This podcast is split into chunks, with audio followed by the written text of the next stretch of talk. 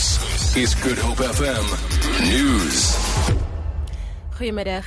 Die afgedankte hoofsekretaris van Kusatu, Zwelinzima Wawi en die vakbonde wat hom steun, het ontken dat hulle 'n alternatiewe vakbondfederasie gaan stig. Wawi het 'n media-konferensie in Johannesburg gehou. Hy het aangekondig dat hy 'n program van massa-mobilisasie en konsultasie sal lei vir soveel vakbonde as moontlik, sodat antwoorde gevind kan word op die vraag oor wat in Kusatu moet gebeur. Wawi is maandagnag uit die vakverbond geskort nadat daar by 'n vergadering vergadering oorweldigende steun was vir sy afdanking. 'n Ondersoek is aan die gang nadat die liggame van onwettige myners by 'n mynhoop in Benoni aan die Oosrand gevind is. Die polisie sê hulle is vermoedelik deur 'n ander groep onwettige myners doodgeskiet. Die polisie is besig om die liggame van die toneel te verwyder. Die polisie sê hulle is steeds op soek na leidrade nadat twee hawelose mans in die Kaapstad se middestad na bewering aangerand en verkrag is. Die stad sê die voorval het vroeg verlede maand plaasgevind, maar is eers die naweek deur 'n lid van die publiek aangemeld. Een van die slagoffers is steeds in die hospitaal.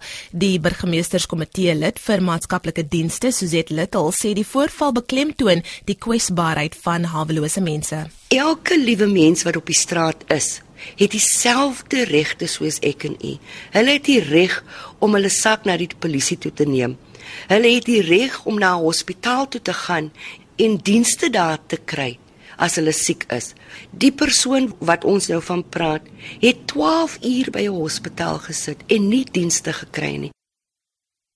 Die departement van handel en nywerheid het meer as 400 miljoen rand aan die Saldanha Bay munisipaliteit gegee vir die verbetering van infrastruktuur. Dit vorm deel van die Saldanha nywerheidsontwikkelingsone. Sowat 30 miljoen rand van die bedrag is begroot vir projekte soos waterverskaffing en sanitasie.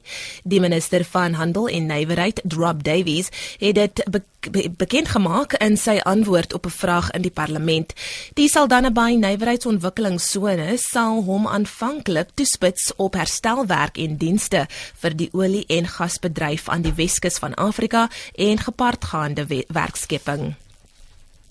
En ten slotte, die laagkoste lugdiens FlySafair het 'n latere vlug gereël vir passasiers van Kaapstad na Port Elizabeth nadat die vliegtyg vanoggend moes omdraai weens tegniese probleme.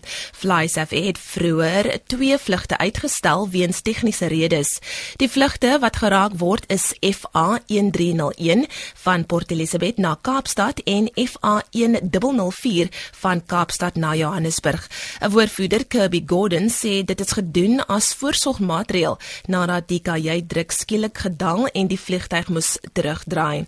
Gordon sê veiligheidsprosedures is gevolg en geen ernstige beserings is aangemeld nie. Gordon sê die vlug na Port Elizabeth behoort vanmiddag te hervat.